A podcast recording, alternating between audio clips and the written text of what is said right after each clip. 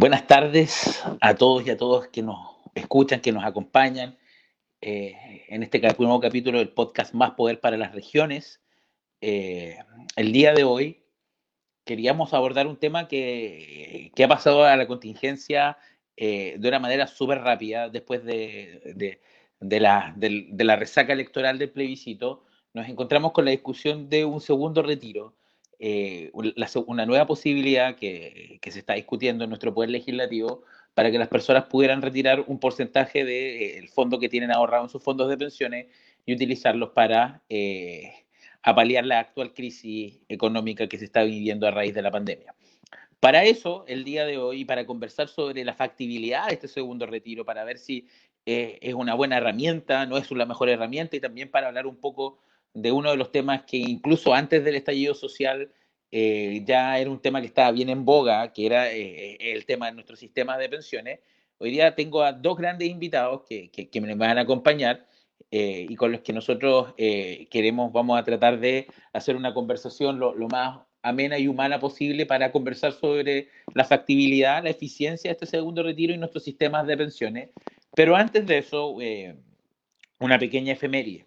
Un día como hoy, pero del año 2015, 13 de noviembre de un año 2015, ocurre el lamentable atentado eh, en París, donde eh, atribuido al grupo islamita ISIS, quien eh, acaba con la vida de más de 130 personas en distintos puntos de París. una demostración de que todavía como sociedad y como, como humanidad hartos problemas nos quedan por resolver y que ciertamente nunca son las armas y la violencia el camino para hacerlo, sino precisamente la conversación, el debate y el diálogo, que es lo que tratamos de hacer semana a semana en este programa que traemos eh, eh, junto a Observa Vivo Vivo y Radio Sónico que se llama Más Poder para las Regiones. Entonces, vamos a presentar a eh, las personas que van a estar conmigo hoy día en, este live, en este podcast. Quisiera partir presentando a una persona que, que, que se define como fanático del Fútbol Club Barcelona eh, que dijo que su, que su hobby era descubrir fuentes de soda, un hobby que tiene que estar algo en stand-by, eh, dado la pandemia, pero que eh, además de eso es una persona que estudió ingeniería comercial, es ingeniero comercial, es una persona que tiene magíster en economía y en finanzas y que ha dedicado toda su carrera profesional a, a explicar temas de economía, a hablar sobre temas de economía, fundó Economía para Todos y para nosotros es ciertamente un placer tener a Matías Godoy con nosotros. Muchas gracias, Matías, por estar hoy día. Oh, Lucas, un placer. Muchas gracias a todo el equipo de Observa Bio Bio. Feliz de estar en este programa. Eh, estoy listo con mi, con mi tazón oficial de ah, Observa Bio Bio, con el, con el nombre del programa, Más Poder para las Regiones. Eh, espero que podamos tener una conversación súper distendida de lo que tú muy bien señalabas, temas que a todos nos importan, eh, en este caso el tema de, la, de las pensiones, el segundo retiro, eh, así que, como lo habíamos comentado en, la semana, ojalá que sea como un after office. Soy materia dispuesta. Muchas gracias por la invitación. No, gracias a ti por estar. Y ahora invita, eh, también saludar a, nuestra otra invitada, una persona que es muy amiga de Observa Bio con la que hemos colaborado antes, periodista, eh, magíster en comunicación estratégica, una persona que ha trabajado y se ha dedicado a explicarle el sistema de pensiones, ha trabajado en comisiones donde ha buscado explicar cómo funciona el sistema de pensiones, lo ha dirigido a jóvenes, también lo ha dirigido a, adultos mayores, eh, ha trabajado muchos años eh, eh, involucrado en, involucrada en explicar cómo funciona nuestro sistema actual de pensiones y, también que sabe mucho del tema, así que quisiéramos agradecer a, a Irina por estar con nosotros. Muchas gracias, Irina Toro. Hola Lucas, hola Matías, ¿cómo están? Muchas gracias por la invitación. No, muchas gracias a ti por, por, aceptar la invitación y gracias a los dos. Y, para entrar ya, para, omitir intro, eh, entremos de derecho al, grano. Y quiero preguntarles, eh, ¿qué les parece a ustedes? Así, sensación de, guata, de, inicio. ¿Cuál es su primera reacción sobre la posibilidad de un segundo retiro del 10%? Irina, partamos contigo. Retiro, retiro que se está discutiendo en este momento en la Comisión de Constitución del Senado, sí. sí, antes de, antes de conectarme con ustedes, eh, estaba escuchando al ministro Briones que estaba haciendo una presentación eh, antes que comenzara la discusión. Eh, pucha, no sé, Matías, si estamos en la misma sintonía. A mí me hubiese gustado que esto no estuviera pasando. Me hubiese gustado que la, que la ayuda del Estado viniera por otros lados, viniera por, otras por otras vías. Eh, no necesariamente con eh, el hecho de eh, que los trabajadores chilenos tengamos que hacer uso de nuestro ahorro para la previsión. la seguridad social es un derecho de las personas, de los trabajadores, es un derecho humano. Y me parece que es triste lo que está pasando en nuestro país, que viene con una crisis ya desde el 18 de octubre pasado, después nos enfrentamos a una pandemia que es sin duda un shock a la economía que nadie estaba preparado para una cosa así, eh, ni los políticos, ni los médicos, ni las personas. No le echemos la culpa a nadie de esto. esto yo, yo insisto, no es un tema político, no es un tema ideológico. Eh, el, el, resguardar los fondos previsionales para nuestra jubilación no tiene que ver con ser de derecha o ser de izquierda, tiene que ver con ser responsables de qué vamos a vivir cuando dejemos de trabajar. Y eso es lo que está en discusión hoy día. Matías, por favor. Sí, bueno, la verdad es que mm, yo coincido con Irina en que lamentablemente qué mal eh, que tengamos que hacer uso a los ahorros previsionales en el marco de esta crisis económica que ocasionó la pandemia del coronavirus. Yo supe de esto en, a fines de abril. Un amigo, eh, colega, me envió un video, me acuerdo que era de un dirigente de la Vega Central de Santiago, me parece, planteando esta idea al ministro Briones a, fines de abril. Me parece, no, recuerdo el nombre, pero me llegó el video y me dijo, Matías, ¿qué opinas? Yo le dije, mira, no, yo no estoy en contra de la idea, ¿ah? me parece una idea brillante porque estamos viviendo un año excepcional, pero eh, los puntos que tú señalas, Irina, esta, yo, yo lo que le dije fueron dos cosas a, este colega, Matías, le mando un saludo, Matías Cretier, sé que está viendo, o lo verá después. Eh, punto uno, eh, estamos haciendo uso de los ahorros para la vejez. No perdamos nunca eso de vista. Entonces, eso, esto se tiene que hacer muy bien. Este proyecto tiene que ser muy bien redactado. Y punto dos, eh, en ese momento era abril, fines de abril, yo le dije, estamos en el minuto 10 de un partido, a propósito hoy día vamos a tener partido, eh, estamos en el minuto 10 de un partido que va a ser largo, entonces yo guardaría estas ideas como para más adelante. Bueno, la historia ya la conocemos. En julio se usó este cartucho de último minuto se usó en el minuto, a mi juicio, en el minuto 40 del partido. Ahora estamos haciendo de nuevo uso de esta herramienta.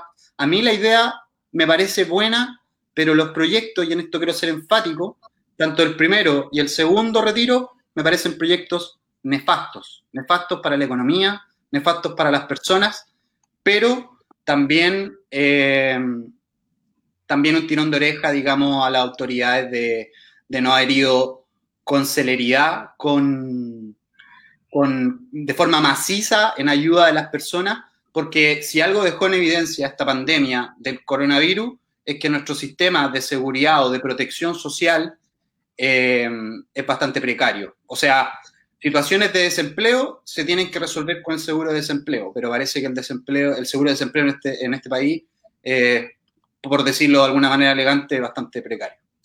Es como el dicho, desvestir un santo para, para, vestir otro, o pan para hoy, hambre para mañana, porque claro, nosotros hoy día, eh, yo leía en el Mercurio ayer que el, el, presupuesto del 2021 del Estado es de 70 mil millones de dólares y lo que hemos desembolsado y vamos a desembolsar los chilenos eh, eh, con, lo, con el retiro del 10% es la mitad de ese presupuesto, o sea, el Estado tendría que haberse gastado la mitad de su presupuesto en darle a los chilenos la plata que retiraron de, la, de sus cuentas previsionales.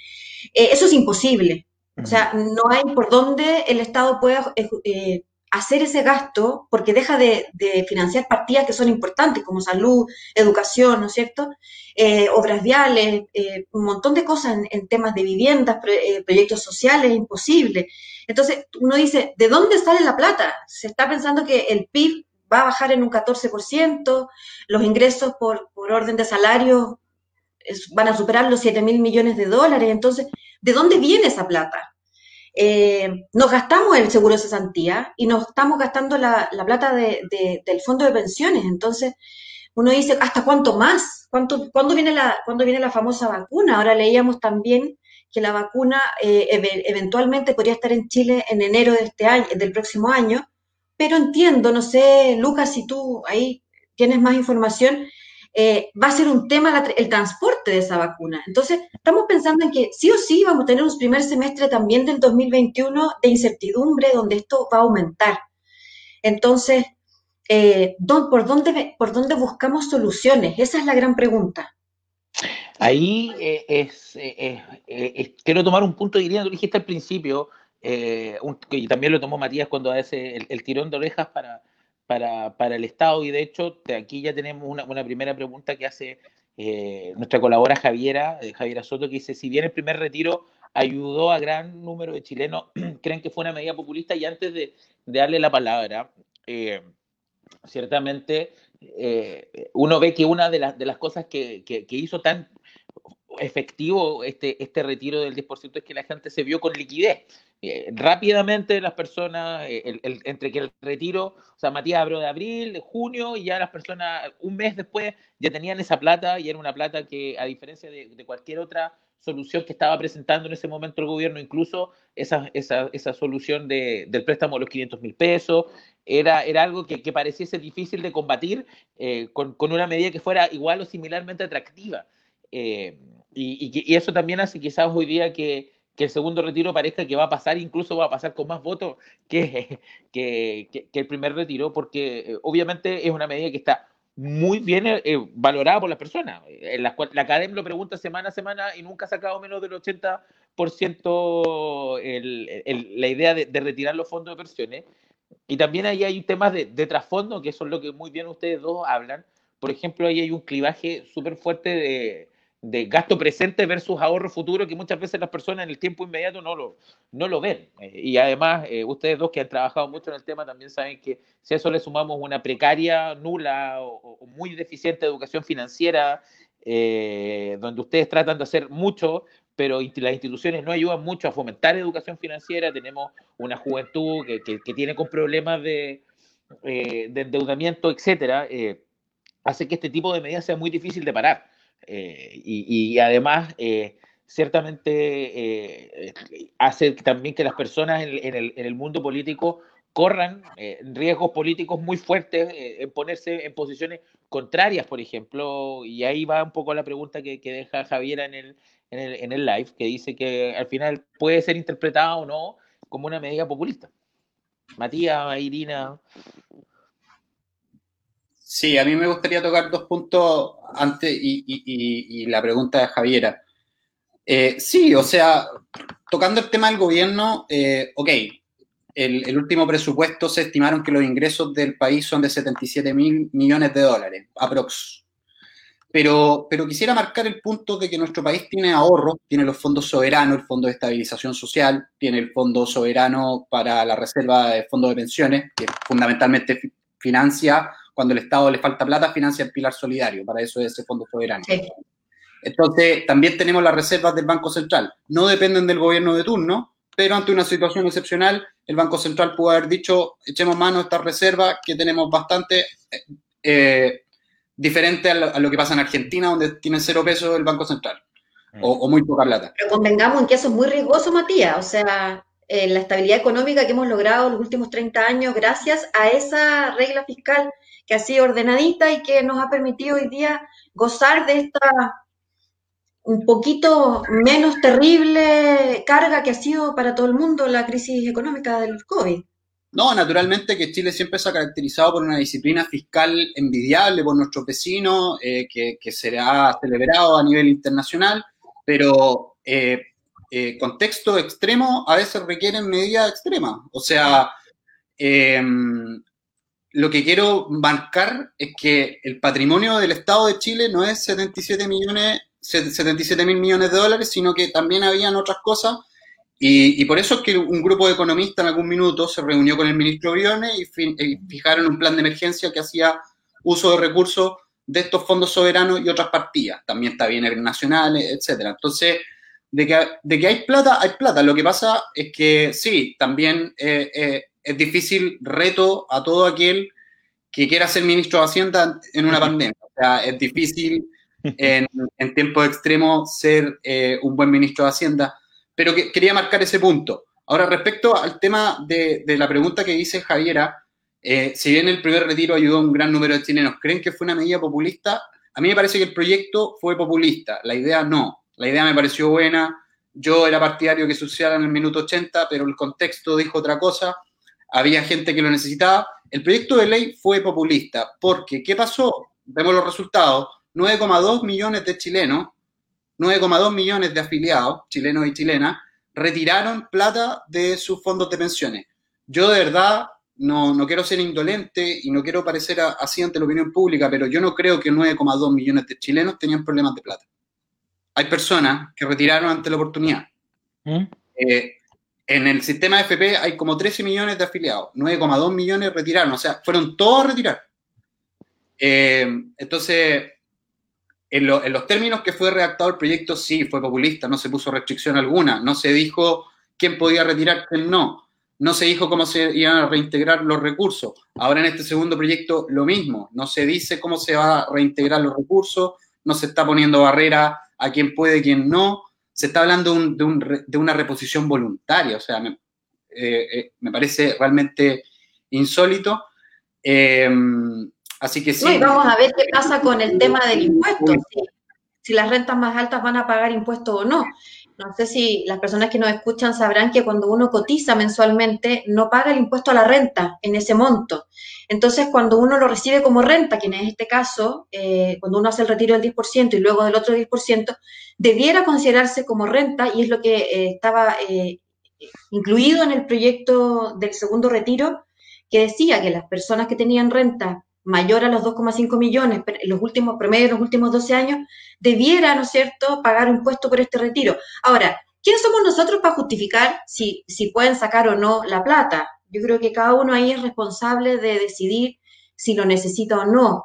El tema es que eh, el llamado es otro, el llamado es darle una vuelta y, y, en el fondo eh, piensa que aquí tienes para echarle mano cuando tú dejes de trabajar.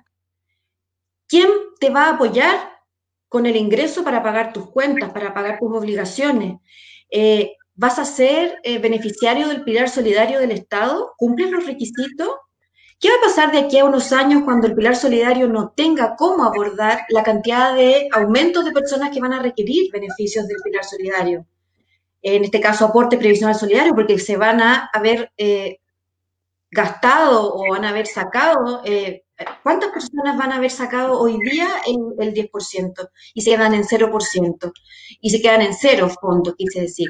Matías, veíamos que las cifras del primer retiro, los, afiliados al sistema de pensiones en Chile son, son 11 millones, de los cuales 9, y tanto efectivamente sacaron los fondos. Y de ahí 2 millones se quedaron en cero. Y con el retiro del segundo 10% van a ser 2,3 millones más de personas que se van a quedar en cero.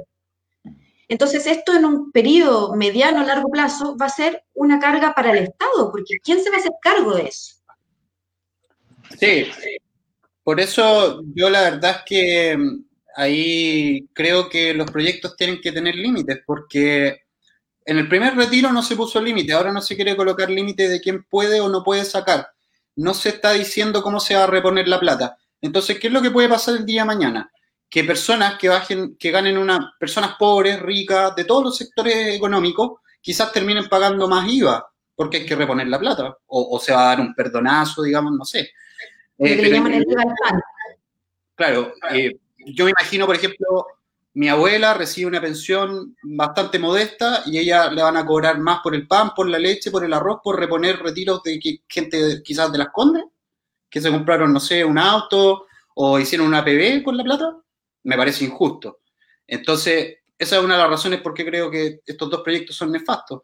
Por otro lado, independiente, supongamos que el gobierno y todos los sectores dicen, ya no, perdonazo nomás, lo que sacaron no se repone, no lo repone nadie.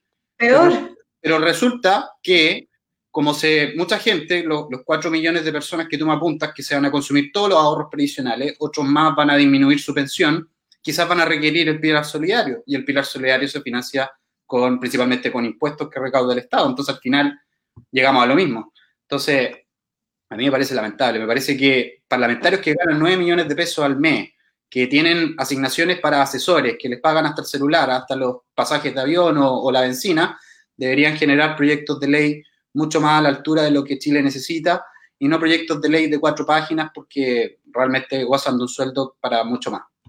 Ahí, a veces, en lo personal, yo siento que esto parece ser, al, punto que llegamos con respecto a, las pensiones, parece ser una conclusión lógica de varios factores que se terminan juntando, algunos pensados, otros no tan pensados, y nos lleva a estar en esta posición donde estamos. Por, por un lado tenemos eh, lo que ya hablábamos, eh, eh, no tenemos una, una, potente educación financiera, se, hace, se trata de hacer, pero, pero la educación financiera en nuestro país es bastante precaria. además, tenemos también esta situación de la emergencia y donde creo también hay un tema del sistema de pensiones que ha ayudado mucho a, también el, clamor popular de, de, pasar este, este proyecto. O sea, eh, ustedes eh, probablemente también lo han visto, eh, cuando la gente se moviliza, no dice no más sistema de capitalización individual, dice no más AFP. Y de hecho la gente probablemente no, no tiene tanto conocimiento del, del sistema AFP, pero sí sabe que no le gusta o que es malo. Entonces, ante, ante, ante el ver eso, donde también muchas veces, sobre todo en publicidad en los 90, se decía, que es su plata, que es su plata, que es su plata, y se repetía el mensaje que ahí está su dinero, eh, si eso se junta también con un odio con las personas o, o, una mala imagen de las personas que están cuidando tu dinero, a la primera posibilidad, eh, muchos dicen sí, rápidamente. A mí, a mí lo que pasa, Lucas, es que se ideologizó esta discusión. Entonces, dejó de ser un tema de seguridad social para pasar a ser un tema de ideología en el que a mí efectivamente nos impusieron un sistema de pensiones en un gobierno, en una dictadura, como, como a la gente le parezca. Eh, y eso eh, es lo que es imperdonable para la gente. Por eso la gente marchó. Pero nadie tampoco se adelantó, y ahí el mea culpa para la AFP, eh, a hacer educación, a explicarle a la gente que durante esos 30, 40 años el sistema había cambiado. El sistema había cambiado, se había modificado y habían pasado muchas cosas respecto del decreto ley 3500, más de 40 modificaciones, tres, cuatro reformas importantes, entre ellas la de la presidenta Bachelet y la del presidente Ricardo Lago, que se hicieron en democracia. Nadie nos explicó eso. Y los que lo hicimos, Matías, yo y una serie de, otras instituciones que hacemos educación previsional eh, y financiera, probablemente llegamos tarde. Entonces hoy día la gente no quiere, no quiere nada con, las empresas que están detrás. Cuando las empresas que están detrás, que son las AFP, son un actor más del sistema. A nosotros nos tiene que preocupar nuestro, nuestro ahorro y que ese ahorro crezca y que ojalá podamos ir aumentando la cotización eh, mensualmente, especialmente los jóvenes hoy día, para tener una mejor pensión. Eso es lo que nos debe motivar.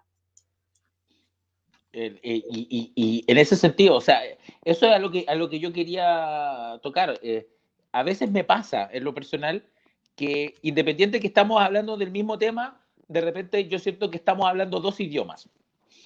Me pasa que por un lado estamos con la urgencia de tener que necesitar recursos y claramente a mí en lo personal me parece una herramienta súper válida, como decía Matías. A mí quizás donde, donde me complica un poco es el concepto de caja de Pandora, que bueno, si esto fuera una salida excepcional, pucha, una vez que lo hagamos súper bien, pero eh, sin, sin eh, yo creo que era más urgente que un segundo retiro eh, avanzar en el, proyecto que está detenido en el Congreso desde enero para reformar el sistema de pensiones. que, porque yo no veo la urgencia de un segundo retiro. Eso no quiere decir que a lo mejor en seis meses más podría pasar alguna situación, cayera el empleo, la pandemia se alargara más de lo que nosotros pensamos y podríamos decir, ya, ¿saben qué? Podríamos volver a pensar usar esta herramienta pero como dice uno de, mis filósofos favoritos, con gran poder viene gran responsabilidad. Y siento que eh, el instrumento del retiro del 10% es un instrumento súper poderoso como que, tiene la sociedad. Y que, y que está bien que uno pueda tener como en caso de emergencia, eh, rompa acá y, que realmente sea un caso de emergencia. El problema es que empecemos a normalizar esto porque, como decía Irina, eh, son cosas distintas. Esa, esa plata tiene otro fin, al igual que el, al igual que, el, que, el, seguro de cesantía tiene otro fin, por algo existen esos mecanismos. Si tenemos que, que si son buenos o son malos, si son efectivos son efectivos, por supuesto que eso es toda una discusión que hay que tener, pero al estar eh, echándole mano ahí hay un costo, y ese costo eh, muchas veces la gente, obviamente en el, corto cortoplacismo, eh, se, se, se, le va a perder, pero, pero, pero entender que ese costo va a llegar en algún momento y por eso de repente siento que, que estamos hablando dos idiomas, porque por un lado está como la educación financiera, el rol de, de, la importancia de la pensión, pero por otro lado está esta conversación de dinero ahora, liquidez, personas sin trabajo. En, en, economía mm, se habla de un concepto que se llama miopía financiera. Mm.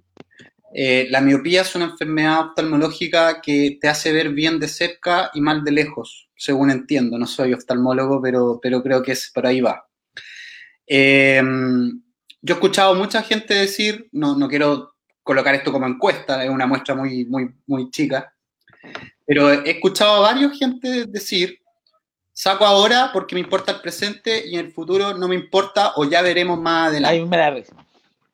¿Ya? Entonces, eh, eso es parte de la miopía financiera. Yo creo, eh, bueno, podríamos extendernos mucho, pero yo creo que cualquier sistema, ya sea este, este con reforma u otro sistema que fundemos, eh, tiene que obligar a las personas a ahorrar. No puede quedar a discreción de las personas a ahorrar.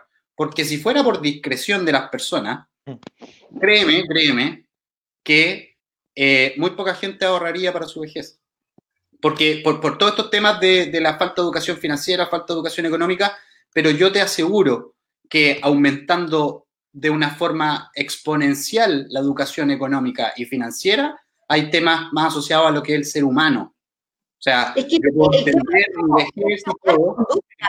yo, puedo entender, yo puedo entender que voy a ser viejo y todo y que voy a necesitar plata, pero hay gente que dice, no, es que, es que necesito plata ahora por esta deuda que necesito ahora por esto otro. No van a Porque ahora soy joven y la puedo disfrutar. Claro, no, entonces un sistema... Necesito un celular de última generación, necesito. Sí, un sistema tiene que obligar a las personas a ahorrar, sí o sí, sea con AFP, sin AFP. Lucas Matías, a mí me ha, tocado trabajar mucho con jóvenes en, en, temas de educación financiera y previsional y me llama mucho la atención que, bueno, en temas de educación financiera uno podría entender que hay una, que hay, una, mala nota en educación financiera a nivel país, la prueba PISA no fue más o menos nomás, uno de cada seis alumnos no sabe, no tiene, no tiene cómo responder, no tiene herramientas para responder preguntas sobre, los, sobre esos temas. Pero a mí me llama la atención otro tipo de cosas que son mucho más cotidianas, y es que, por ejemplo, un joven cuando se enfrenta a un contrato de trabajo no sabe la diferencia entre el sueldo líquido y el sueldo bruto entonces ahí ya comenzamos mal, o sea, partimos con el pie izquierdo se dice, ¿no es cierto? Porque es mirar el bono de impuestos internos, lo que costó. Es que, claro. entendiera a lo que se refería con la renta líquida, renta bruta, sí. Y, y, lo primero que tienen que exigir es un contrato de trabajo. Partamos por eso. Le hacen un, trabajo, eh, un contrato de trabajo y no saben necesariamente lo que es el sueldo bruto y el sueldo líquido. Por lo tanto, al negociar ya va mal, ya va en desventaja. Entonces, cuando él negocia 100 mil, no tiene mil, ¿cierto? Tiene menos de 80 mil. Entonces, ahí hay un tema que, nosotros tenemos como un desafío país, es de eh, avanzar en la alfabetización financiera y en temas que tienen que ver como con cultura laboral, que ya yo, diría que van más allá de la educación cívica que nuestros jóvenes tienen que saber por qué pagan esto todos los meses, por qué pagan 10% para, para pensión, por qué pagan 7% para salud. También que sepan que hay un, porcentaje para un seguro de accidentes eh, laborales, que hay un seguro de invalidez y sobrevivencia, que tenemos derecho a la ley sana, hombres y mujeres, que para poder cuidar a nuestros hijos en caso de enfermedad, y que son cosas que alguna vez en la vida vamos a ocupar. No es que algo que nunca vamos a tocar, se ve lejano, pero nos puede pasar, ya vimos con esta pandemia, cuántas personas hemos perdido seres queridos, personas cercanas, amigos, por una, eh, por una pandemia que probablemente jamás se lo habrían imaginado. ¿Cuántas personas eh, tuvieron que eh, recurrir a un seguro de invalidez, Matías, debido a esta situación? Entonces, no sé si tú escuchaste por ahí o lo, leíste, que el seguro del de, el CIS ha, tenido un montón de, solicitudes, ha aumentado un montón el uso. Eh, y se debe a este tipo de situaciones que nosotros no tenemos cómo controlar. La, previsión es precisamente para esto, es para enfrentarnos a imprevistos. Sí, mira, a, propósito de lo, que, de lo que estaba planteando Irina, aquí tenemos un comentario que dice carencia cultural, la desinformación a nivel nacional y no solo en el ámbito económico es de facto. Y uno lo ve con muchos temas eh, cuando que, la gente se queda en la superficie, pero debajo de esa superficie, debajo de repente del eslogan, hay, todo un mundo de redes y, procesos que son eh, que no pueden ser vistos de una manera tan simplista. Y ahora también les quería, aprovechando, tenemos unas preguntas del Instagram eh, para, para, sí, que, para hacerla a nuestros invitados que son preguntas más que nada informativas, y, aprovechando que a los dos les gusta y trabajan y lo hacen muy bien en el tema de información financiera, tenemos, por ejemplo, una pregunta, dice, ¿este segundo retiro se tiene que devolver? En los términos que se está discutiendo, no. Ya, perfecto. Es igual que el primer retiro. se hablaba de que se podía cotizar adicionalmente un 5%, pero no estás obligado a hacerlo todos los meses y tampoco estás obligado a continuarlo o sea, si tú quisieras, podrías aumentar tu cotización en un 5% los meses que tú quisieras para reponer un poco. Sí. Perfecto. Si hago el segundo retiro, ¿bajará mi pensión? Absolutamente. Estás haciendo uso de tus ahorros para la vejez. Si no lo repones, va a bajar tu pensión. Ahí si ya bajó, si ya bajó, eh, va a seguir bajando es importante algo porque eh, no, solo, no es como que tus pensiones vayan a bajar matemáticamente un 10%. O sea, no, es como que si tú vas a sacar una pensión de, no sé, 800, No, depende de muchos factores. Claro, eh, eh, si tú vas a sacar una pensión de 800, que es una pensión altísima, pero, pero no vas a sacar 720, sino tiene ese, ese 10% no se suma así, depende de un montón de factores, como decía Irina. Sí, o sea, por ejemplo, como lo, marcaba Irina adelante, eh, hay cuatro millones de personas que ahora si hacen, si todos van a hacer este segundo retiro, ya tendríamos cuatro millones de personas con cero peso. Entonces, ahí estamos hablando de una baja en la pensión del 100%. Bueno, va a actuar el pilar solidario, pero para que se entienda... Sí, en, el, cálculo... Dale, Matías. No, para que se entienda que no es que si yo saco un 10%, mi pensión va a bajar un 10%, puede bajar mucho más puede ser mucho más. O sea, incluso, eh, dado que el, eh, implica, cuando nosotros eh, hacemos un retiro, así como cuando nos cambiamos de fondo, cuando nos cambiamos de FP, le damos un mandato a nuestra FP para que venda nuestra, nuestra, lo que tenemos invertido ahí, las cuotas que le llaman. Entonces, la FP sale a vender y como salen todos a vender al mismo tiempo, yo no vendo el mismo precio que tenía esa, ese activo, ¿cierto? Ojalá mm. pudieras explicarlo, Matías. Entonces, la rentabilidad también afecta. Entonces, si yo tenía una rentabilidad X en el mes de marzo de este año, en el mes de marzo del próximo año va a haber cambiado probablemente debido a, este, a esta sobreoferta de, eh, de activos de las, que están dentro de las, de las administradoras. Entonces, eso también tiene un impacto. No solo disminuye el, el monto, sino también el valor de cada una de esas cuotas. Después aquí tenemos otra pregunta que, está igual, eh, es muy, eh, va a depender mucho de cómo sea el trámite legislativo. ¿Cuándo se podrá retirar este nuevo 10%? Hay que aprobarlo todavía. Eh, cuando una vez que se apruebe. Se publique en el diario oficial, va a haber un plazo, a eso ya un tema legislativo, pero... Claro. Todavía no se estipula, hay que esperar que salga el proyecto definitivo, y ahí vamos a saber... hay algunos que ya, lo están usando. Han dicho que eh, antes de Navidad podría estar. Ahora hay que ver cómo, cómo queda la discusión hoy día. Nos, eh, Ojalá que no llegue muy antes de Navidad, si no vamos a tener un tercer retiro para Navidad. Sí, yo, yo, estaba, atenta a la discusión de hoy día y ojo que hay, hay algunos avances ahí por parte del gobierno, por parte de la oposición, la oposición había dicho que estaban dispuestos a, hacer indicaciones respecto del pago de impuestos. Por el otro lado, el Chile Vamos estaba pidiéndole al gobierno que eh, pudieran recurrir al Tribunal Constitucional. Entonces, todavía no lo demos como por hecho. ¿ah? Yo creo que hay que esperar, probablemente me equivoque, y la próxima semana tengamos una aprobación masiva, como fue en la Cámara de Diputados. Eh, pero yo creo que no está totalmente cerrada la discusión hoy día. Aquí tengo otra. Hay indicaciones. Eh, quería marcar un punto antes de que pase a la siguiente pregunta. Eh, el día de ayer, Pamela Giles, que fue una de las impulsoras de este segundo retiro y también del primero, estuvo en Radio Universo. Y ella, busquen, busquen las personas que nos están viendo en este live, busquen la entrevista en Radio Universo, al menos la noticia sobre eso. Ella dijo, en, voy a tratar de ser textual, yo sé que este proyecto es pésimo, lo reconoce. Yo sé que este, este proyecto es pésimo, no voy a gastar ni un minuto en debatir eso. estoy tratando de ser súper textual, pero ustedes lo pueden buscar. Radio Universo, 12 de noviembre, Pamela Giles. Este proyecto es pésimo, yo no voy a gastar ni un minuto en discutir aquello, pero ante lo que, ante lo que vimos como el gobierno estaba reaccionando frente a esta pandemia, yo me vi, o, sí, es como personalista, yo me vi en la obligación de, de presentar esto.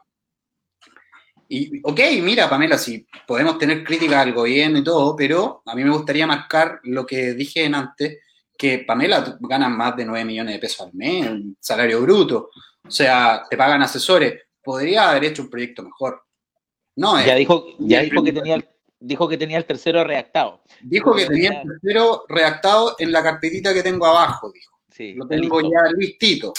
Entonces, lo, Con, esa, con, esa, con esa arrogancia así, y uno le, marca puntos, los expertos han marcado puntos de todos los sectores, Andrea Repeto, Claudia Sangüesa, economista... David Bravo. Economista de, todos los sectores, de todos los sectores, Matías, esto es súper importante.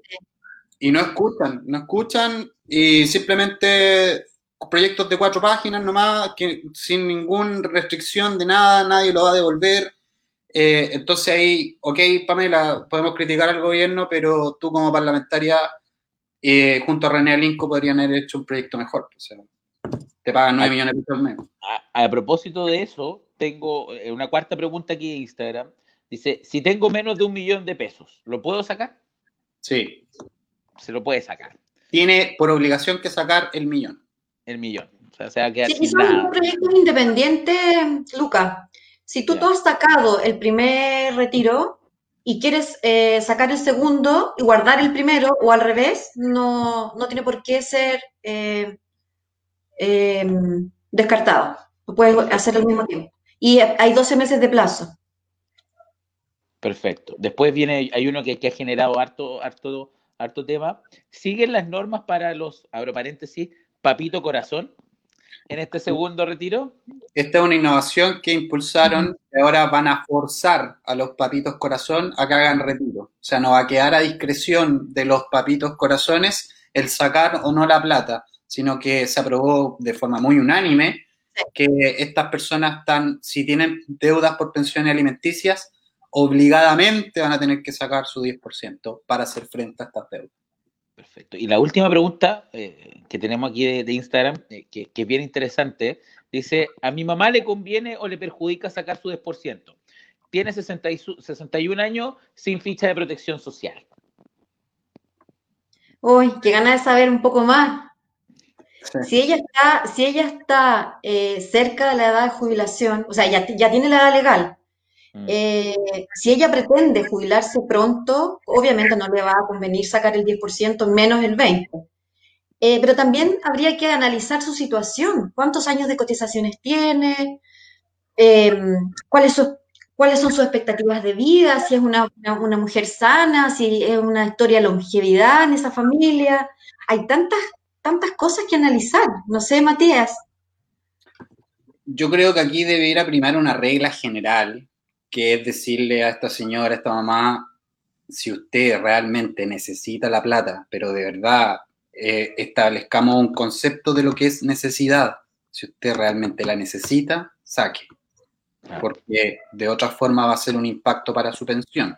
Ahora, señora, no sé cuánto, mamá, eh, señora mamá, si usted tiene un excelente fondo de pensiones, muy alto, millonario, y con este retiro no le va a impactar muy poco su pensión, sáquelo y no sé, pues, haga lo que quiera, pero porque no le va a bajar mucho la pensión, pero hagamos ese análisis y no creo que sea el caso porque la mayoría de los chilenos recién... No, claro, eso te iba a decir yo.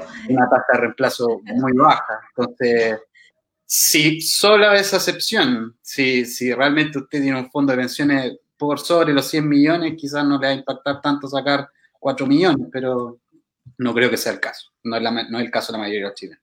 Matías, Irina, ya eh, para, para, para, partir ya a la última parte de, este podcast, eh, quiero, bueno, hay, una parte donde, donde Matías dijo eh, que eran los, los, los economistas transversalmente han estado en contra de este retiro, desde el primero a pesar que entre medio alguien, alguien por ahí, una, eh, una persona dijo que, que, los expertos quizás después del primer retiro habían quizás habían agrandado mucho el... alarmistas, me dijeron. Sí, habían sido muy alarmistas, pero, pero de cara al segundo retiro también eh, continúa harto harto eh, eh, la crítica desde, el mundo de las personas más entendidas de la economía y a mi parecer siento que aquí a rato se genera una especie de, de quiebre entre el técnico versus la ciudadanía. De hecho, ustedes recordarán que cuando se aprobó el primer retiro fue con celebración, la misma Pamela Giles corriendo a lo Naruto, por, por fue, fue, un show bien pintoresco y, y, parecía ser como que hubieran ganado, como victoria, esta es como la victoria de, la, de las personas. Y, y, eso también tiene que ver con que, eh, nuevamente lo hablábamos un poco, y con eso es el tema que quería introducir. Eh, hay, hay hartas críticas a nuestro sistema de pensiones.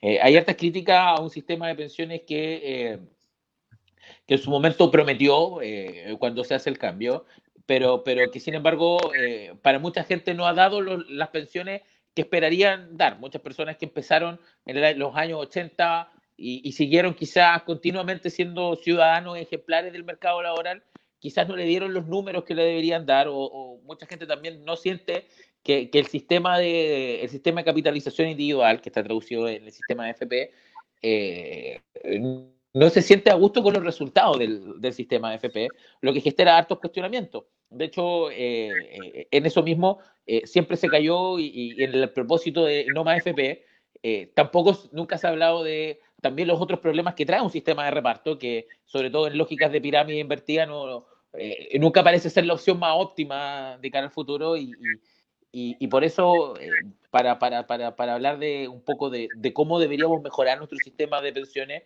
eh, voy a dejar aquí dos preguntas aquí que tenemos, una que tiene que ver, primero que todo, con la que hace Observa Bio, y nos pregunta cuál creen que sería el sistema de pensiones ideal o, el, mejor sistema que podríamos tener. Y aquí también Danilo dice, eh, ¿qué sucede cuando eh, el actual pilar solidario con, eh, solidario con tanta cantidad de personas? ¿Eso perjudicaría a la economía nacional? Y si es así, ¿en qué cantidad y por cuánto tiempo aproximadamente? O sea, ¿qué pasaría si el pilar solidario, a propósito de estos retiros, empieza a crecer, a crecer, a crecer la cantidad? Entonces, el sistema de pensiones hace mucho rato eh, se venía discutiendo si había que hacer una cirugía o no hacer una cirugía y también el tamaño de la cirugía que nosotros necesitamos hacer porque ciertamente se le han hecho cirugía. Lo dijo Irina al principio, cuando uno habla también de, la inclusión del pilar solidario, de la pensión básica solidaria, son cirugías que, fueron relativamente importantes también para nuestro sistema de pensiones. Matías. Eh, gracias, Irina. Yo creo que este sistema necesita cirugía mayor creo que han pasado 40 años y los resultados, más allá de las apreciaciones que tenga la gente, los resultados son los que mandan, las cifras. La mitad de las personas recibe una jubilación inferior a los 150 mil pesos. La mitad de las personas. Eh, solo un 7% de las personas recibe una tasa de reemplazo del 78% promedio. Entonces, cuando tenemos esos resultados, Significa, la tasa de reemplazo significa que si tú ganas 500 mil pesos, recibes el 78% de eso como pensión. Eh, lo ideal es que un, sistema tenga una tasa de reemplazo decente, cercana al 100%, o sea, que si tú ganas 500 mil pesos, sigas recibiendo después una pensión de 500 mil pesos. Pero la plata no, no, se logra con magia. Ahora, yo creo cirugía mayor y creo un sistema mixto que lo ha planteado el Centro de Estudios Públicos, eh, que se compondría de, de las siguientes características. Eh, un piso mínimo, una pensión mínima para todo chileno o chilena, que se financie con un aumento de uno o dos puntos del IVA. ¿Mm? Una pensión mínima de alrededor de 170 mil pesos, que es la línea de la pobreza más o menos estimada de forma individual, 170 mil pesos. Piso mínimo. Ya, o sea, para que no tengamos pensiones de hambre. O sea, el peor de los casos voy a recibir 170 mil pesos y eliminamos el pilar solidario. Quedamos con esa pensión mínima, un ingreso mínimo garantizado que se financia a partir de impuestos generales. Y que a ese piso mínimo se le eh, incorpore los ahorros personales, los ahorros que uno haga como capitalización individual, que me hagan crecer de un 170 mil pesos a, no sé, 200, 250, 300, 500, lo que sea, que quede a discreción de las personas. Ahora, ¿Qué empresas administran esa, capitalización individual? Yo abriría un poco la cancha. Un poco, no tanto. ¿Ya? No 7AFP, más podrían haber compañías generales de seguro, las que venden fondos mutuos, etcétera. Gestora de inversión. Ese sería mi sistema ideal. Ahora. Una, una FP estatal entre medio de esa competición. Sí, sí ¿por qué no? Sí, sí podría ser. creo eh, eso va a resolver el problema de las bajas pensiones. ¿ah? No, por supuesto, pero, pero como una opción, igual dentro de que la gente podría ir a cualquiera de las AFP y también tienen una, una opción de, del, Estado. pero que funcione como la AFP privada, o sea, sería como un banco Estado, AFP Estado. Las reglas, claro. claro. Creo que, por ejemplo, pero que tenga la opción la gente. Hoy día, hoy día revisando eh, prensa vi harto descontento porque eh, la gente cuando ve eh, el concepto de que más encima se retiran utilidades de la FP, mucha gente inmediatamente pone el grito en el cielo. Y, es un efecto, sobre todo de, imagen muy, muy fuerte, que, que a lo mejor eso sí se podría tener con un FP donde quizás no se retiren utilidades. aunque a pesar que la diferencia de, de reinvertir esa utilidad, subir las pensiones, claro, que, que, esa plata se vaya a reinvertir en las pensiones de las personas no probablemente va a ser un impacto así gigantesco, probablemente sean un par de, mil, de, lucas lo que suba eh, las pensiones, pero también un tema de, que quizás las personas se sentirían algunos más cómodos teniendo su plata ahí. Qué, bueno que toca el punto y quisiera terminar mi intervención para dejarle tiempo a Nina también de su sistema ideal, pero yo, yo marqué el sistema ideal que a mí me parece una buena idea, pero me gustaría repasar el problema de este sistema. ¿Por qué las pensiones son tan bajas en este sistema de capitalización individual, este sistema de FP? La gente le echa la culpa a la FP. La gente dice, la FP ganan plata mientras yo me pensiono con pensiones bajas. ¿Saben? Desde mi opinión, ¿cuál, ¿quién es el principal eh, responsable de esto, de que el sistema de pensión sea un fracaso y los números sean paupérrimos? Es el Estado. El Estado, porque si uno revisa cuántos años de cotización tienen las personas, se encuentra con un 63% de los varones, voy a hablar de varones, porque las mujeres por un tema de machismo no trabajan toda su vida laboral íntegra, pero un varón uno esperaría que trabaje desde los 20 años hasta los 65 de corrido. Entonces uno esperaría que todos los varones tengan al menos 40 años de cotización acumulada. ¿Sabes qué? El 63% de los varones tiene menos de 15 años de ahorros por menos de 15 años. Uno se pregunta y dice, ¿cómo un varón, cómo, cómo seis varones de cada 10 en Chile ahorraron durante 15 años? ¿Trabajaron 15 años nomás? No.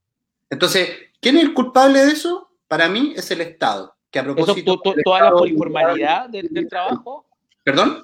¿Todas por la informalidad del, del, del, trabajo? La evasión, la evasión la informalidad del trabajo, por no fiscalizar a las empresas que se hacen las tontas con las cotizaciones laborales, por permitir el régimen de honorario, donde el Estado también a mucha gente, el 30% de su personal, no le paga cotizaciones previsionales. Mm. Entonces, apuntamos la AFP, pero el Estado, ¿dónde está la inspección ahí de, si las empresas pagan las cotizaciones de sus trabajadores? Eh, ¿Cómo recién hace dos años tenemos la ley de cotizaciones para trabajadores independientes? Hace dos que todavía no llega a, estar en régimen, porque todavía uno puede renunciar a una parte. Es increíble. Cualquier persona que, cualquier persona que boletee, cualquier persona que nos está viendo que boletee, sabe que lo único que quiere hacer es renunciar a la posibilidad Exacto. cuando llega el momento. ya me gasté la plata de la devolución de impuestos. Entonces es increíble. También el Estado jamás le dijo a la FP, pero esto ya es un pelo de la cola, pero también es importante, lo marcaba Irina adelante. El Estado jamás le dijo a la FP, oigan, ustedes tienen que ser expertos eh, y asesorar a la gente. No, no, no basta con mandarle un mail, oye, esta es tu cartola estos son tus ahorros. Oye, educación financiera, las FP debieron haber sido pioneros de eso en los años 80 y, que no surgieran empresas como Felices y Forrados. Eso, esa pega la tiene que hacer la FP. Entonces, el principal responsable, el Estado, para mí, los políticos. Yo, para complementar, Matías, creo que eh, comparto mucho lo que tú planteas. Eh, damos por sentado a ambos, me imagino que el, que el sistema de reparto eh, que quebró a la mayoría de los países de Europa no es tema en esta conversación, no es, es inviable, es poco sostenible. Eh, comparto también que es importante, sea cual sea el sistema que tengamos de capitalización individual administrado por X instituciones o mixto, ¿cierto? Sí o sí tenemos que hacernos cargos de ir actualizando eh, los valores. No podemos pasar otros 40 años con un 10% de cotización. Eso se tiene que ir actualizando en la medida, ¿no es cierto?, de la nueva realidad del país, ¿cierto? La, economía, eh, la, esperanza de vida, las expectativas de vida. No podemos seguir eh, con la edad de jubilación actual. Las mujeres nos pensionamos a los 60 años, cuando, lo decía Matías, no alcanzamos a, llegar a los 12 años de cotizaciones. Vivimos casi 5 años, 6 años más que los hombres pasado los 91 años, entonces tenemos que financiar prácticamente más de 30 años de pensión con eh, diferencias salariales, eh, donde recibimos un tercio menos del sueldo por hacer la misma pega probablemente. Em, entonces, si queremos tener buenas pensiones, si queremos tener una mejor calidad de vida en nuestra vejez, eh, no basta con el sistema de pensiones que, exista.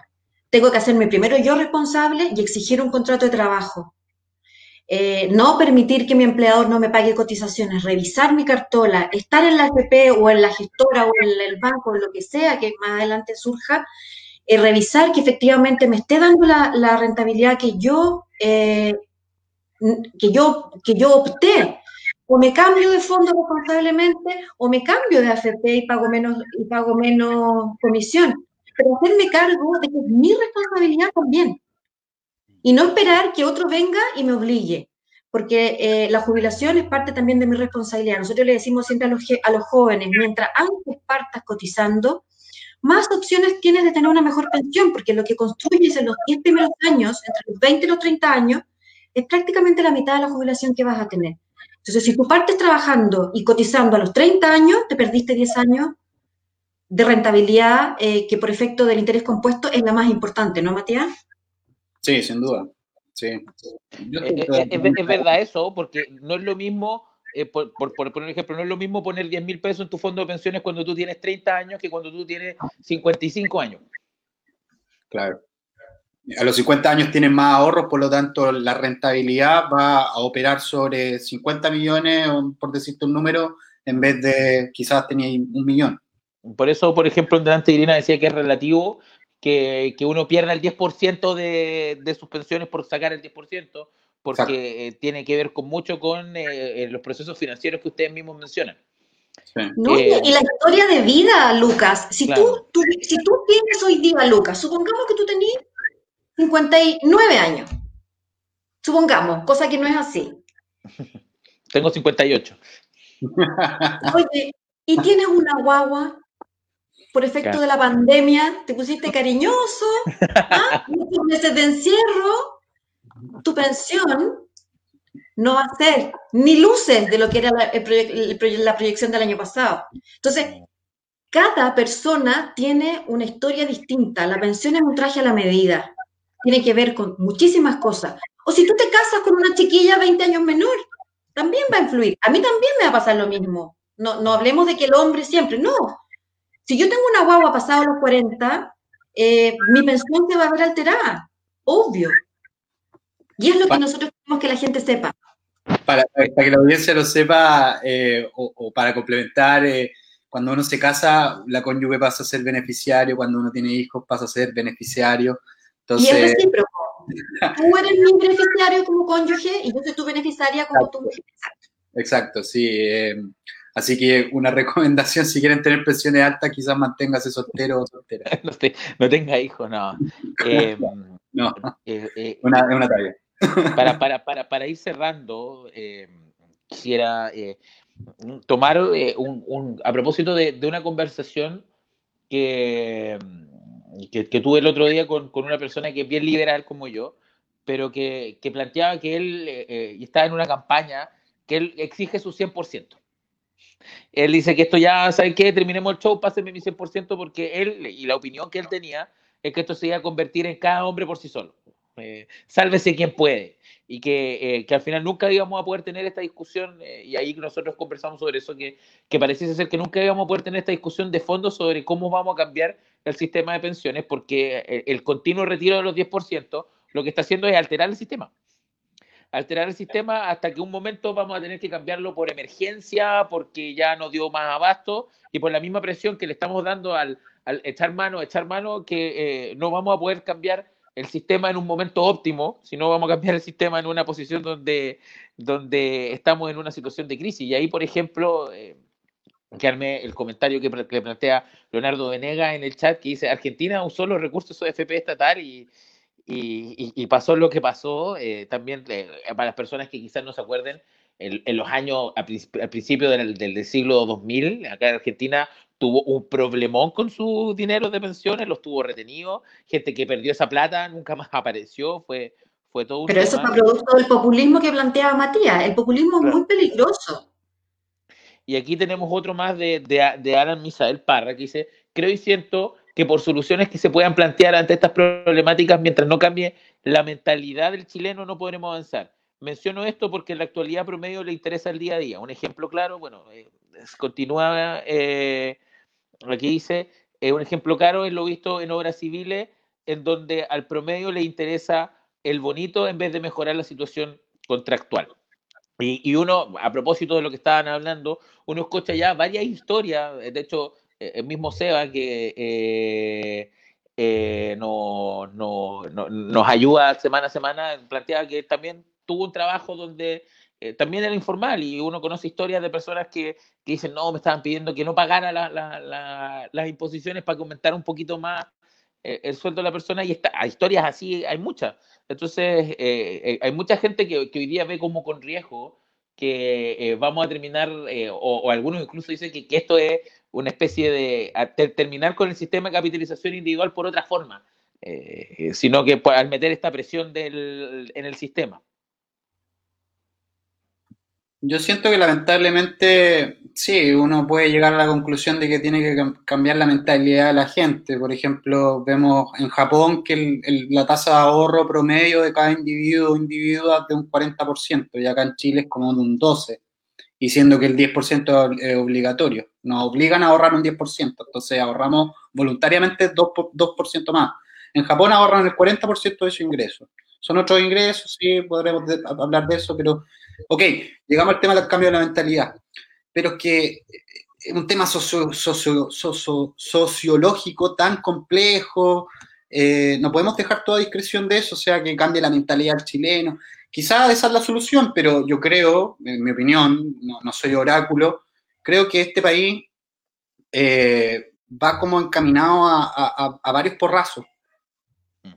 Y, de esos porrazos quizás algo se va a aprender pero va, va directo porrazo, ¿ah? porque yo no sé, uno dice los jóvenes vienen con una savia nueva, pero yo veo a varios jóvenes muy a favor de estos segundos primer retiro y, y, que saben muy poco de economía y finanzas y que saben muy poco del proyecto en sí, o sea, no reparan en que este proyecto, todas las cosas que hemos marcado en este live, que, que, que son de cuatro páginas, que, que no dice cómo se van a restituir los recursos. Entonces, de pronto no sé si queda todo a discreción de la gente o, no sé, o tengamos autoridades, elijámoslas mejor y que ellos tomen decisiones más conscientes. No sé, podríamos hablar también de cómo la, las redes sociales ha influenciado el debate político. O sea, hoy en día el debate político, los políticos no escuchan a los expertos, escuchan las redes sociales nomás. No se escuchan entre ellos. Dicen, quiero segundo retiro. Entonces, y la gente está enojada. Ahora, yo iría como a la, a la base, ¿eh? la importancia de que, de que las personas asumamos que el ahorro no es comprar barato, no es comprar en el Cyber Day, ni en la liquidación, ni en los días posteriores a la Navidad. Eso no es, no es ahorro. Ahorro es sacrificar consumo presente, es olvidarte de las 10 lucas, de las 20 lucas que te gastáis en el cafecito, que te gastáis en el taxi, que te gastáis en el estacionamiento y te vaya pata la pega y o te tomáis un café de termo, de Nescafé eh, y, vas, y vas incluyendo ese ahorro en tu presupuesto mensual. Eso es ahorro. Es decir, cuánto pago de arriendo o de dividendo, cuánto pago en crédito, cuánto le pago eh, por temas de alimentación, transporte, etcétera, y ahorro.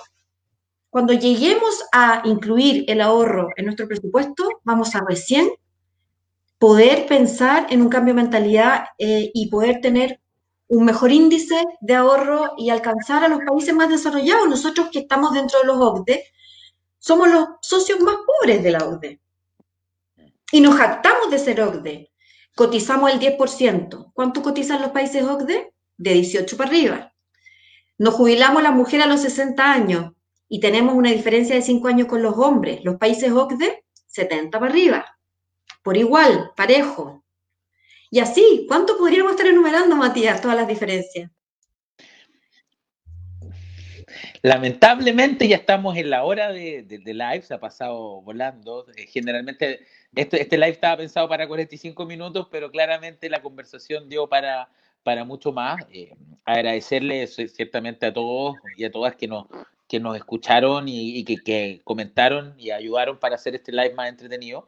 También obviamente agradecer a nuestro invitado y antes de despedirlo, sí, quería dejarles eh, palabra abierta, micrófono abierto para cerrar con alguna idea o enviar algún mensaje o, con algo que se hayan querido eh, quedar. Así que para, para como su, su hora de incidente al final. Irina. Los hombres primero. Muy bien, los hombres primero, Matías. Equidad de género. Oye, eh, no, Santiago no es Chile, eso es. Em, no, mis palabras finales, quiero ser bien concreto. Em, paguemos mejores congresistas o tengamos mejores congresistas porque nosotros los pagamos con los impuestos. Eh, paguemos personas que redacten proyectos que tengan más de cuatro páginas. Paguemos personas que redacten proyectos que piensen en la economía, que piensen en las personas. Eh, hay cosas que no se nos quedaron fuera de esta conversación, como el impacto económico, que lo planteó Mario Marcel, presidente del Banco Central. Se quedaron muchas cosas fuera de, por, por, el tiempo, porque no siempre se puede hablar de todo. Pero, pero paguemos mejores congresistas, paguemos mejores autoridades. Sale de nuestra plata, nosotros pagamos IVA, pagamos impuestos a la renta, pagamos impuestos específicos por benzina, por alcohol, por muchas cosas, por los créditos. Tengamos una mejor clase política que eh, eh, redacte proyectos de ley e impulse políticas públicas de calidad. Porque si de otra forma, nunca vamos a tener un país ni sistemas de calidad. Y remarcado eso, que por favor votemos bien, votemos por gente de verdad, no que nos ande sonriendo, pero no, sabe cómo, de dónde sale la plata, digamos. Votemos por, profesionales que, sean buenos expertos en sus áreas, pero que también tengan conexión con la gente.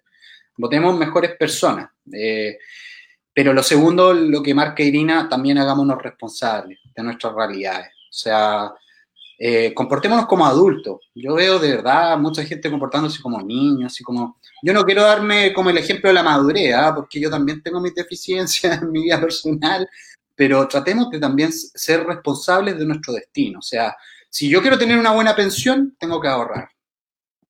Si yo quiero tener una buena pensión, tengo que ahorrar. Tengo que preguntarle a mi jefe si me está pagando las cotizaciones.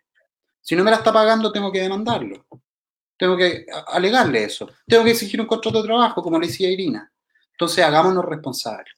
Hagámonos responsables eh, y hago una invitación a las personas a que nos hagamos responsables, tanto en lo político como en lo personal, porque creo que cuando uno es responsable vive una mejor vida. Sí, y, tenemos eh, la reciente convocatoria que generó el plebiscito, nos da esperanza de que la gente está levantándose y yendo a votar. Yo creo que tenemos una tremenda oportunidad en, los procesos que vienen de, ir a, marcar nuestro voto y elegir conscientemente. Pero también decir que, a diferencia de Matías, yo no soy economista eh, y no hay que ser economista para tener en cuenta todos los aspectos que hemos hablado hoy día. Eh, no hay que leer los diarios de economía y finanzas, no hay que ser experto en esas cosas, sino tener una claridad y un interés por entender lo que está pasando en nuestro, en nuestro entorno, en lo social, en lo económico, en lo tecnológico, y ser consciente de que todas las cosas que pasan, tanto en Chile como en la región, como en el mundo, van a tener un impacto en mi bolsillo. Sea un tema de salud, ya lo vimos, sea un tema social o económico. Entonces, cuando nosotros logramos entender cómo funciona el contexto, cómo funciona el entorno y de qué manera impacta en mi bolsillo, en el de la, mi empresa y en el del país, vamos a poder ser más responsables con nuestros recursos. Vamos a pensar dos veces eh, si, vamos a, gastar más de lo que debemos, si nos vamos a endeudar. En cambio, vamos a priorizar en invertir o en ahorrar. Y ese es el secreto. Mirar, mirar qué es lo que está pasando a nuestro alrededor. ¿Es el momento para eh, endeudarme, para pedir un crédito o es el momento para ahorrar? ¿Es el momento para empezar un negocio o me aguanto y espero un poquito más? ¿Es el momento de sacar el 10% si estoy cerca de la edad de, pensión? ¿O me espero que se repunte un, poco la cosa ahora que ganó Biden? A propósito que no lo hemos dicho, pero eso también es muy importante para nuestra economía mundial y para la chilena también. Eh, ¿Va a tener efecto en la economía? Va a tener efecto en la economía. Y si sale la vacuna, también. Entonces, a lo mejor viene un buen periodo. No tenemos una bolita de cristal para establecerlo, pero a lo mejor sí. Entonces, me espero unos seis meses que salga la vacuna, que las bolsas en el mundo o que la, estabilidad económica del mundo se, se, se aquiete un poco, se normalice y a lo mejor ahí tomar decisiones respecto de si saco el 10% o si no, o si me pensiono pero tomar decisiones tomando en cuenta lo que está pasando afuera. Eso es lo que yo quisiera que se quedaran hoy día. Muchas gracias Matías, muchas gracias Irina, y gracias a ambos por, por aceptar la invitación, por, por querer estar con nosotros el día de hoy. Ciertamente fue un gustazo y, y, nada más que volver a agradecerle por, por, estar con nosotros. Así que eso, muchas gracias. Gracias a ti, Un gusto, Matías. Un gusto, Irina. Muchas gracias a todo el equipo de más poder para las regiones, a todo el equipo de Observa Bio, Muchas, muchas gracias por la invitación. Cariños al Bio Bio, amado. Irina, tu, tu, tazón va, va, en camino, va, Oye, lo, que pasa es que, claro, si Santiago, yo ya lo dije, Santiago no es Chile, aquí lo importante son las regiones. Bueno, ahí tenemos, Alan dice que puso más atención a esto, ahí pude poniendo algunos agradecimientos que nos van dejando en el chat. Él puso más atención a nosotros que, que, que a Ay, no. Muchas gracias. Eh, Oye, eh, te felicito, Matías, por, por, por, tu sitio. ¿Economía para todos? Sí, economiatodos.cl, pasando el datito. Perfecto. Sí. Para que puedan revisar. consultores. Así que ahí estamos haciendo algo por la educación financiera. Qué bueno, todo haciendo aporte de nuestra, nuestros frentes. Sí, y pues bueno, como dice Matías, eh, revisen eh, la página de, Matías. Pues, ¿cómo, ¿cómo, era la página de nuevo, Matías? Para que la Economía para todos, www.economiatodos.cl. Eh, pueden ahí encontrar la economía, la política, las finanzas, el emprendimiento explicado con manzanitas. Muy bien. Muy bien. para quien quiera eh, abordar más temas, por ejemplo, porque como dice Matías y dice Irina, quedaron muchas cosas por el tintero, pero ya, ya estamos en la hora nueve, estamos rompiendo el récord del, live más largo, eh, pero, pero también por eso agradecerle a las personas que se han estado con nosotros durante toda esta transmisión, a las personas que, han comentado, a las personas que nos siguen semana a semana, eh, agradecerle también a Observa Bio Bio y a, y a Radio Sónico, quien hacen posible este programa, y también a Seba, nuestra, nuestra mano invisible, eh, que hicimos la única mano invisible que funciona, le han puesto algunos, quien, eh, eh, quien hace todo esto posible. Y, y nada más, eh, cerrar con un mensaje este, este, este episodio. bien interesante que deja al final tanto Irina como Matías de sean responsables. Al final, el Estado, aquí, aquí les dejamos el, link de, de Matías que al final el Estado, nuestra clase política ciertamente son muy importantes al momento de tomar decisiones, pero uno también tiene injerencia. Por ejemplo, uno también vota por las personas que están en el Congreso. Uno también eh, tiene la decisión de sacar o no sacar el 10%, independientemente que, que esté la posibilidad, uno no está obligado a hacerlo.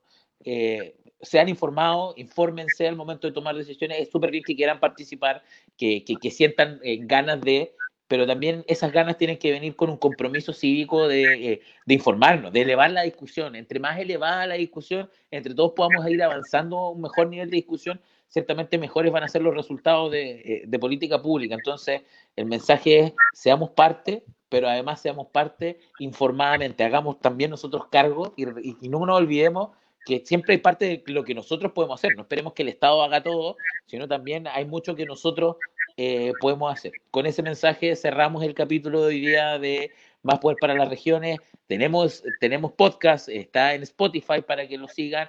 También tenemos YouTube y está en nuestra página Observa Bio, Bio los live que estamos haciendo semana a semana. Le agradecemos a todos los que se conectan. Y eso, muchas gracias. Nos vemos la próxima semana. Y que gane Chile. Chao. Eh, hay que gane Chile. Más poder para las regiones. Que estén muy bien. gracias. a todos y todos. Nos vemos. Que estén muy bien.